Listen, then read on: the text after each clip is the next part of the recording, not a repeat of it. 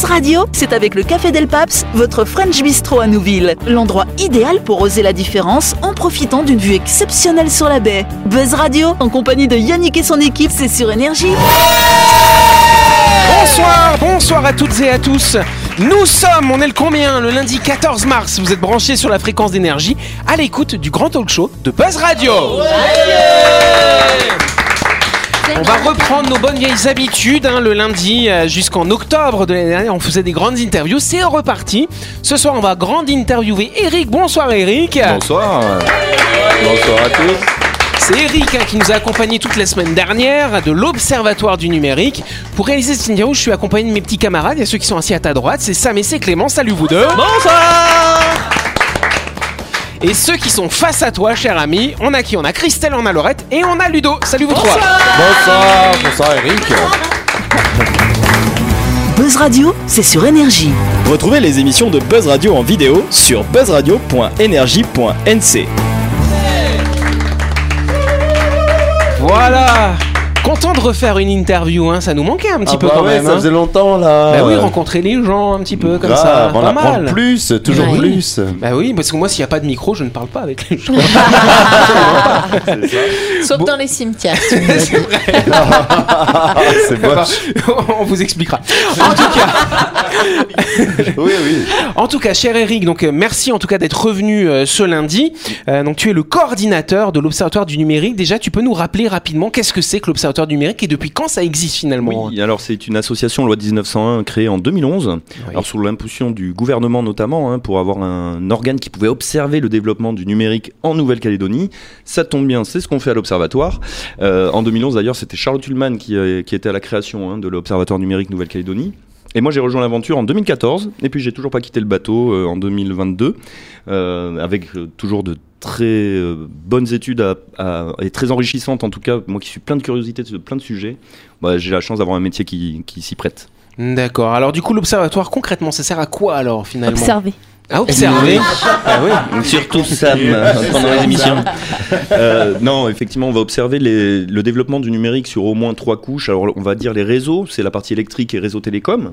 Les, Les câblages, les ondes, tout ça. Voilà. La 4G, les câbles sous-marins. Ah oui, c'est pas Facebook. Instagram. équipements, les équipements, et ensuite viennent justement la partie super intéressante qui est vraiment sur les usages.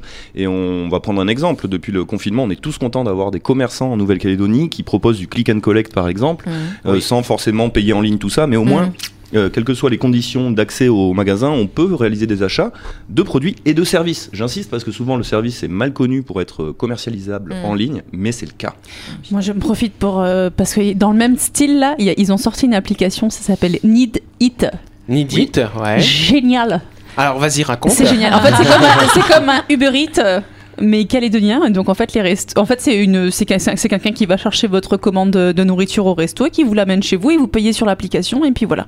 Et c'est trop bien en plus tu peux suivre le livreur et tout. euh, Ah, tu peux le tu suivre. peux tu savoir le si tu peux savoir si c'est euh, tu peux savoir si ta commande elle, est en- elle a été acceptée par le restaurant, si c'est en préparation, si c'est préparé, si le livreur il l'a récupéré et tout ça et c'est trop cool. Bon, bah, on, on connaît déjà d'avance les de usages des. Calédoniens. euh, Bah, c'est vrai qu'avec la bouffe, ça, ça- ça a été un bon exemple finalement pendant ce confinement. Les restaurants étaient fermés. C'est vrai que eux, peut-être les premiers, se sont mis au numérique du coup ou pas Alors, c'était pas les premiers, et paradoxalement, les premiers qui se sont mis vraiment à proposer du e-commerce en Calédonie, ce sont plutôt ce qu'on appelle les billetteries. Donc, euh, je, voilà, je vais pas Etiquettes, tout ça, ouais. Voilà, bah ouais. par exemple, Ticket alors je- NC. comme ça je n'en citerai pas une au privilège de l'autre.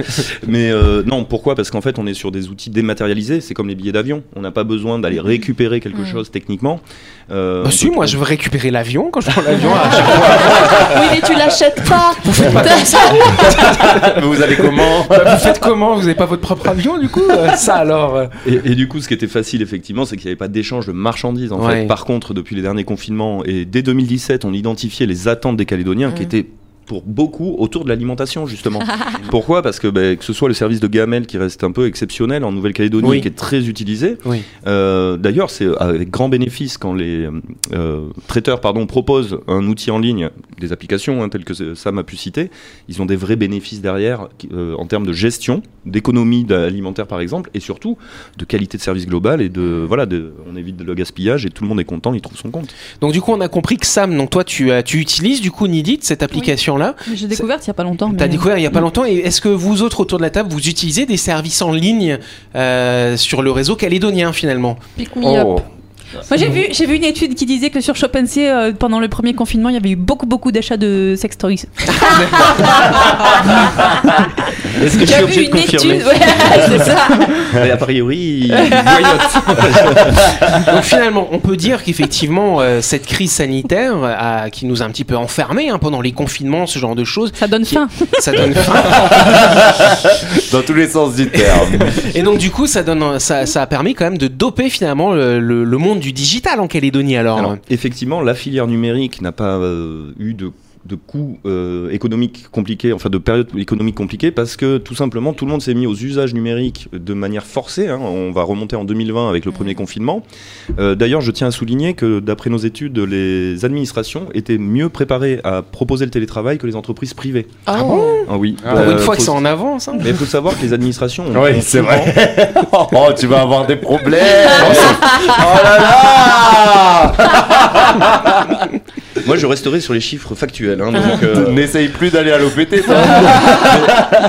C'est qu'en fait, ils disposent aussi de services informatiques et de serveurs qui leur sont propres, et donc ils pouvaient vraiment donner des chemins d'accès à leurs euh, aux, aux fonctionnaires, on va dire, pardon, euh, Oui. pour ceux qui sont dans la fonction publique. Et là où les entreprises n'avaient pas forcément prévu ces cas de figure, et se retrouvaient à traiter au cas par cas. C'est-à-dire euh, quand j'ai un poste d'ordinateur fixe qui est au bureau, euh, Je comment je fais fais comment pour travailler depuis la maison? Est-ce que je déménage tout Est-ce que Mm. mon- j'utilise mon équipement personnel, etc., etc. Ils ont- ils- en fait, ils ont tellement d'absence euh, dans les bureaux, ils sont obligés de mettre en place. euh, Ça n'a rien à voir avec le Mais- confinement. J'y bosse depuis 2010, ça, ça. et, et- et on a vraiment beaucoup d'entreprises qui ont libéré leurs locaux au final. C'est-à-dire Ah qu'elles ouais. se sont mises à économiser des loyers pour Ah pratiquer oui. du télétravail de manière beaucoup plus systématique. Mm. On a 39% des entreprises euh, maintenant en en Calédonie qui pratiquent le télétravail. c'est- Super. en Et, fait, et je hein. parle d'un chiffre de fin 2021 sur le baromètre numérique entreprise le plus récent euh, dont on dispose. à Et les, et les locaux, ils sont devenus quoi? Ils deviennent, ils deviennent quoi ensuite les locaux qui Eh sont ben, écoute, les agents immobiliers, je pense qu'ils ont eu euh, une période un peu compliquée aussi. des mais restaurants, des restaurants. Entre les échéances euh, du territoire, Oui. côté référendaire, ce genre de, de notions hein, qui ont impacté vraiment et qui ont créé une frilosité euh, au niveau de l'immobilier, qui a l'air de se relâcher un petit peu maintenant, mais je suis pas, c'est pas mon expertise. hein, Je Mhm. propose cette lecture-là. Euh, je pense qu'ils avaient beaucoup de biens euh, sur le marché euh, d'un côté, parce que sur la partie locative au moins, se libérer d'un bureau, c'est encore une fois une charge Bien permanente euh, qui peut coûter cher à une entreprise sur une période où elle pouvait pas forcément vendre son produit ou son service. Ah oui. Euh, si elle n'était pas euh, dans la livraison euh, de la baguette le matin en click and collect, euh, je caricature un peu, mais c'était pas toujours évident pour elle de se retrouver en termes d'activité. Beaucoup ont fait quoi? Ben, on, ont pu traiter de l'administratif, faire la comptabilité, la mettre à jour, mais bon, euh, avec les confinements successifs, ça avait ses limites aussi en termes de durée. Ah, ça a fait beaucoup puis- de mal, ouais. Et puis le loyer en moins permet de mettre plus dans le budget communication après.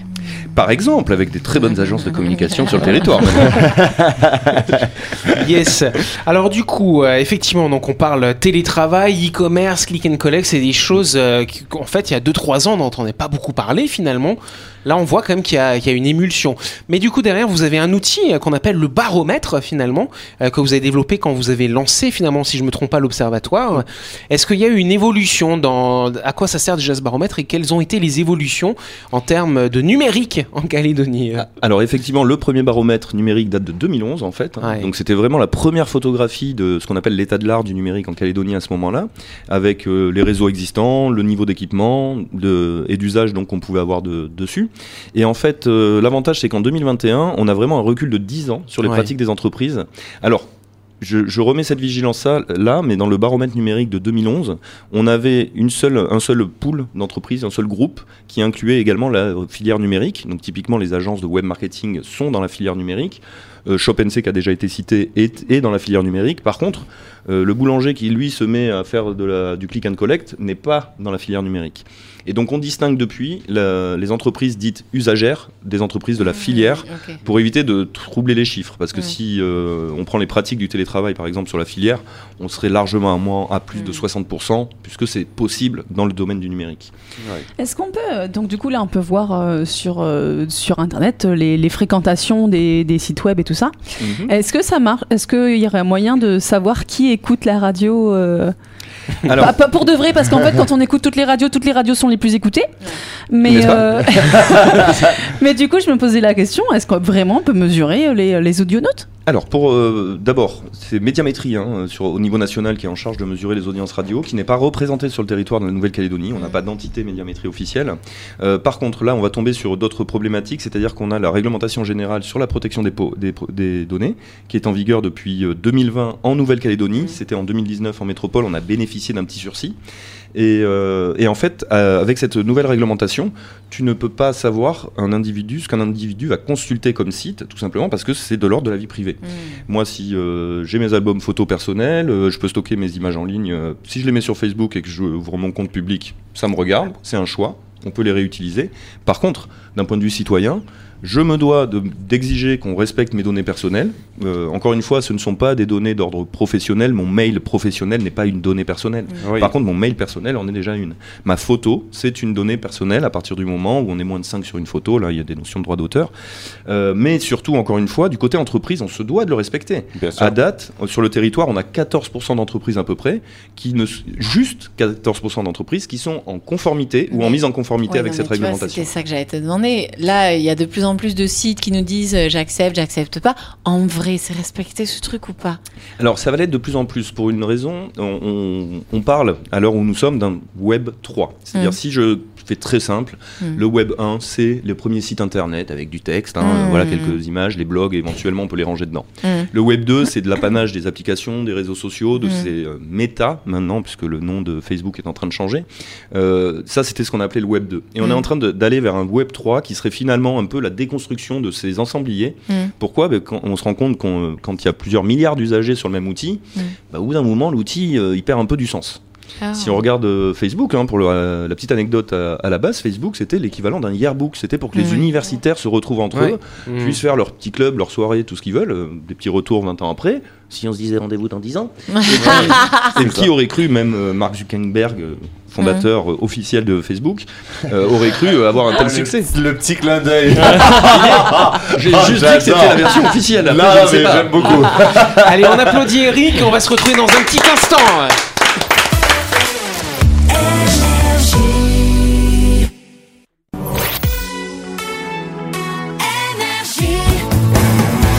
Buzz Radio, en compagnie de Yannick et son équipe, c'est avec le Café Del Paps, votre French Bistro à Nouville. Buzz Radio, c'est sur Énergie. Radio deuxième partie en ce lundi 14 mars. Nous avons toujours Eric hein, qui est avec nous. Euh, Eric, euh, coordinateur de l'Observatoire du numérique quand même. Et donc euh, voilà, on avait une petite discussion. Bon, on parlait de Facebook, tiens donc euh, juste avant la pause. voilà, Mark Zuckerberg, c'est pas lui qui a fondé Facebook alors ou quoi Hein Il y a des ondits. Alors, moi, je me, euh, je me fie au bulletin officiel, aux études sérieuses qui sont menées. Voilà. D'accord, très bien. On va tout de suite poursuivre cette interview du coup. Merci. C'est ça. Alors du coup, effectivement, donc plusieurs actions. On parlait donc de cet outil, le baromètre. Euh, et c'est vrai que tu disais, euh, l'observatoire s'est apparu en 2011, c'est bien ça.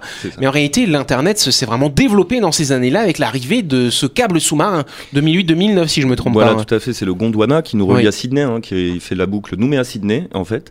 Et à partir de. Dans quelques jours, alors une dizaine de jours ou une semaine, euh, je- j'ai pas le calendrier précis en date, on va avoir les premiers atterrages. Donc en fait, c'est le deuxième câble sous-marin qui va être posé par l'OPT et qui va être euh, relié au territoire à différents niveaux. Il y a des opérations à faire, avec notamment euh, la, la première inauguration qui se fera à Wemo, si je me trompe pas, et Oui. Nouville. Moi, ce sont deux événements sur lesquels je souhaite y aller parce que c'est d'importance vitale pour le territoire, parce que ce deuxième câble va tout simplement sécuriser l'accès Internet sur le territoire. Ça veut dire quoi sécuriser? Pourquoi ça va nous sécuriser? Alors, à l'exemple, euh, si on prend un gros chalutier avec des gros filets de pêche qui vient casser Gondwana, euh, le câble qui nous relie donc à Sydney, euh, ça veut dire coupure d'Internet pour 90%, on va dire, des usagers de Nouvelle-Calédonie. Les seuls qui auront encore un usage seront vraiment euh, ce qu'on appelle les organismes d'importance vitale, euh, les OIV dans le jargon un petit peu numérique.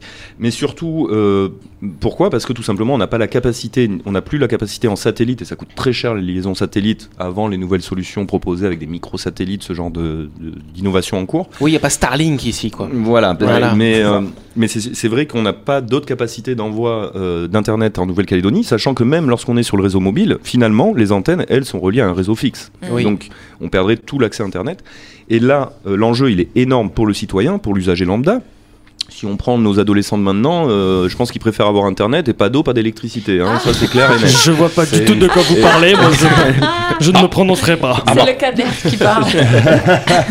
Euh, Alors, mais par justement, contre, pour les entreprises, juste Oui. pour aller là-dessus, ça peut être très important et très préjudiciable. Si on n'a plus d'accès Internet, finalement, bah, toutes celles qui ont mis en place du click and collect, par exemple, n'ont plus accès à leurs commandes. Voilà. On va faire un exemple simple. Donc c'est d'ailleurs ce qui s'est passé euh, quand il y a eu l'éruption au mois de janvier à Tonga. Ils ont été coupés pendant, pendant plusieurs semaines. Oui. Compliqué du coup comme situation. euh, Compliqué. Complètement isolé du monde. On n'avait même pas de nouvelles finalement. Oui, et puis Difficile. après, il faut identifier, c'est-à-dire qu'on parle de câbles sous-marins qui sont posés au fond des océans Ouais. quand même. Donc il y a un petit peu de profondeur, il faut être ça. très bon en apnée. Et puis surtout, mais je sais pas pour les euh, néo-calédoniens ou en tout cas les Nouméens qui auraient pu vous apercevoir à l'époque l'île de Ré qui était basée à Nouville euh, au niveau de- du musée maritime, c'est le câblier euh, de la zone entière. C'est-à-dire Oui. qu'il n'est pas dédié à la Nouvelle-Calédonie, il gère tout le Pacifique Sud. Donc déjà quand Donc, t'as une panne, faut attendre plusieurs jours pour qu'il atteigne la zone. Déjà la localiser, j'imagine. Et, et d'autre et d'autre part, ça veut dire que ça chamboule tous les calendriers de pose de câbles euh, suivants. C'est-à-dire qu'on a nos opérations quotidiennes pour un câblier, et euh, lorsqu'on a un, un incident, il ben, faut le prévoir en plus dans le planning. Alors du coup, parce qu'on parle souvent, hein, on entend souvent dire qu'en Calédonie la vie est très chère. Est-ce que le numérique calédonien, toi en tant qu'observatoire numérique, est-ce que tu peux qualifier qu'il est cher? Et s'il est cher, est-ce qu'on a une explication? Pourquoi est-ce qu'on a ces prix qu'ils ont pratiqués en Calédonie? Est-ce qu'on a le droit aux réponses de Gascon ou de Breton ou de Normand Oui et non. Alors, euh, en fait, il faut prendre un premier point de repère qui est très impactant en Nouvelle-Calédonie, c'est le modèle métropolitain. Il faut savoir que l'Internet en métropole, c'est une exception mondiale. Euh, quand euh, Monsieur Neil, notamment avec Free, a, a proposé un forfait à 2 euros, donc l'équivalent de euh, quelques 240 francs francs, pacifiques, ouais. voilà, le- donc ce qui est très très bas, euh, ça a complètement cassé le marché de l'Internet en métropole, mais aussi possiblement la qualité du marché de, de service, pardon, la qualité de service d'Internet. C'est-à-dire, euh, bah, c'est très facile d'équiper euh, après des grandes villes où euh, le coût est très faible pour aller dans les immeubles. Par contre, aller raccorder la Corrèze, euh, le Cantal ou autre pour la métropole, c'est pas les mêmes coûts. Et donc, il a cassé en tout cas le modèle commercial d'Internet en métropole. Et du coup, on est emprunt de ça. Il faut savoir que tous les pays anglo-saxons, par exemple, vous font payer un forfait Internet avec un volume de consommation. Euh, une fois que vous avez fait votre consommation équivalente, alors qui peut correspondre pour parler un peu euh, avec des, des éléments qui parlent, un film, deux films, trois films regardés sur des grands euh, players maintenant, ben, vous allez devoir payer en plus le reste de votre consommation mensuelle, au même titre que la facture d'eau ou la facture d'électricité. Et donc en fait, on garde ce modèle d'un côté, et lorsqu'on regarde les tarifs in- d'Internet en Nouvelle-Calédonie, on a fait une étude fin 2020 à ce sujet. Euh, donc notamment portée euh, par une étude mondiale on a, dont on a extrait quelques chiffres. On a comparé la Nouvelle-Calédonie, la Polynésie, euh, les États-Unis pour point de repère, la métropole. euh, il me semble qu'on avait pris la Réunion aussi comme, euh, modèle. Ouais. Et je vais juste dire ça, Internet en Calédonie est moins cher qu'aux États-Unis. Donc ça déjà c'est des mythes un petit peu qui, qui doivent tomber parce qu'on se dit oui alors on est plus cher qu'en métropole d'accord mais il faut regarder le reste du monde Euh, la métropole n'est pas le seul et unique modèle possible Alors, moi, j'avais une question en termes de si on avait un concurrent euh, dans les services de télécommunication qui s'implanterait en Nouvelle-Calédonie, est-ce que ça changerait quelque chose? Eh ben, alors, très honnêtement, ça dépendrait des modèles commerciaux. C'est-à-dire, si on est sur euh, une entité, alors une entité privée, du coup, j'imagine, hein, qui rentre sur le marché pour euh, enlever le. Alors, il faut savoir que sur l'internet fixe, on n'est pas sur un monopole. On a cinq fournisseurs d'accès internet en Nouvelle-Calédonie. Alors, sur la partie commerciale vers l'usager final. Effectivement, c'est l'OPT, l'Office des Postes et Télécommunications, qui a une délégation du gouvernement de Nouvelle-Calédonie pour gérer les télécoms. C'est une notion euh, d'ordre responsabilité gouvernementale, on va dire. Pourquoi Pourquoi? Ben, on le voit en temps de guerre. Si on coupe les communications ou lors d'un incident comme avec ton gars euh, d'ordre naturel, plus naturel, en fait, on crée la panique dans un territoire. Dans l'art de la guerre, on coupe la communication, les transports. Et après, la fourmilière part dans tous les sens. Euh, donc ça, c'est une prérogative qui est de délégation du gouvernement de la Nouvelle-Calédonie vers l'OPT. Ce second câble finit d'asseoir, moi je dirais, euh, cette sécurisation d'Internet en Nouvelle-Calédonie. Et ça, c'est primordial.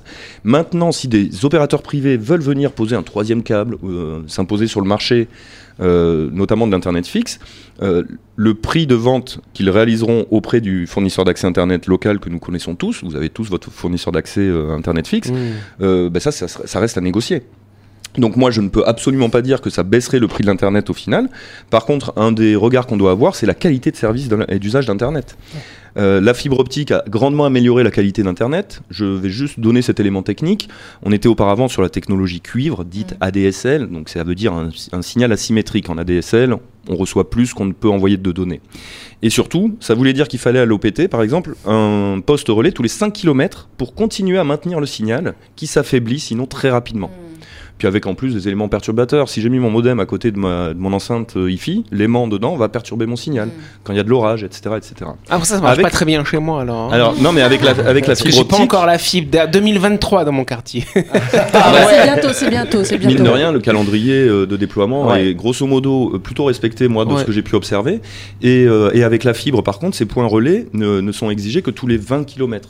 Donc euh, on va imaginer le- le- le- le- l'économie que ça peut permettre de réaliser et surtout la stabilité Mm. de la qualité d'Internet pour tout un chacun. Que je sois pose- euh, que j'habite à côté du relais OPT ou finalement que j'habite à 5 km, maintenant j'ai la même qualité d'Internet. Ce qui n'était pas le cas avant. Et il faut imaginer, c'est ce qu'on a évoqué euh, tout à l'heure aussi, c'est la densité de population qui détermine aussi souvent le coût pour installer ces grands réseaux. Et après, euh, il y a ce qu'on appelle la desserte locale qui vient ré- euh, ra- raccorder pardon, chaque abonné. Voilà. Ah oui. Et de- donc vraiment, euh, moi je, je ne mettrai pas ma main à couper que l'entrée de privé mais, euh, baisserait les tarifs d'Internet. C'est possible, mais encore une fois, j'attends de voir et de pouvoir le constater. Et l'observer. euh, L'observer pour, euh, et pour pouvoir, pourquoi pas, euh, faire une, une étude plus poussée. Je pense qu'on peut applaudir notre invité. Bravo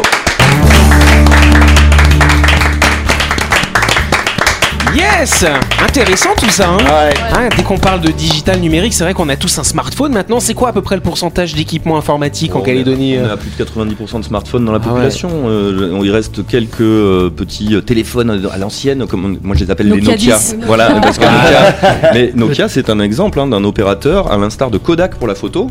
Ils Oui. ont loupé un certain virage hein, en fait. hein, Oui, pour le tout à smartphone. fait, ouais. Alors a priori ils préparent euh, leur retour aussi Ouais, quand mais même. il, hein, il voilà. était solide le Nokia quand même. hein. Mais ah, moi je me souviens de 8210, le petit rouge là qu'elle avait dans Drôle de Dame, euh. La batterie Euh, durait était un mois. Ah, oui. Et le Snake, le jeu Ah oui, Snake, c'est pas mal Ah, ça. on a adoré. Alors moi Eric, une toute dernière question parce qu'après on va devoir rendre l'antenne. Toi du coup, c'est quoi ton objectif euh, pour continuer cette mission en tant que coordinateur à l'observatoire? Ben, pour ma part, moi, c'est vraiment. Alors, on est en, train de finaliser cette année en 2022 le plan stratégique à trois ans qu'on a commencé sur lequel on a commencé à œuvrer en 2020. L'idée, c'est quoi? C'est de nous redonner des moyens avec des conventions avec des partenaires tels que l'ISE, l'IOM, euh, l'UFC Que Choisir pour mesurer la qualité d'internet fixe et mobile, par exemple. Euh, tout simplement de trouver des partenaires qui vont nous permettre de réaliser pleinement la mission d'observatoire côté euh, accès à la donnée. C'est-à-dire, encore une fois, la donnée euh, nous permet, nous, de construire des indicateurs. Et si je dis qu'il y a plus de 90% de smartphones, c'est bien qu'on a mené une enquête avant. Euh, donc, ça nous donne cet indicateur-là. Mais ça s'appuie sur la donnée. Et la donnée, c'est qui a déclaré X personnes, hein, Mm. euh, échantillon représentatif. Mm. J'ai déclaré avoir un smartphone. Voilà. Bien Donc sûr. là, on peut attester ce type, euh, ce type de chiffres. Moi, j'avoue que j'ai un intérêt pour le- tout ce qui est novateur aussi un petit peu. Le numérique, c'est un nouvel univers. Je vais avouer que gamin, je me voyais né trop tôt, trop tard. Je voulais être explorateur. Bon, un peu trop tard pour découvrir l'Amérique, un peu trop tôt pour découvrir euh, Mars. Par contre, entre les deux, on a le cyberespace et ça reste passionnant. Et avec tellement d'approches et des enjeux sociétaux qui sont associés, comment est-ce qu'on éduque nos jeunes maintenant? Comment nous, générations qui avons appris euh, la culture au sens large dans les livres avec un début et une fin, comment maintenant je dois mener de mes recherches euh, lorsque je suis en études, puisque bah, il n'y a jamais de fin, il n'y a jamais de point de fin sur Internet. Internet c'est H24.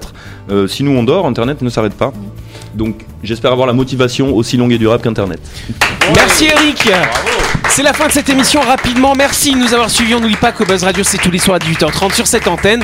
On se retrouve demain soir à 18h30 justement avec un ou une nouvelle invitée. Bonne soirée à vous. Merci à vous, merci.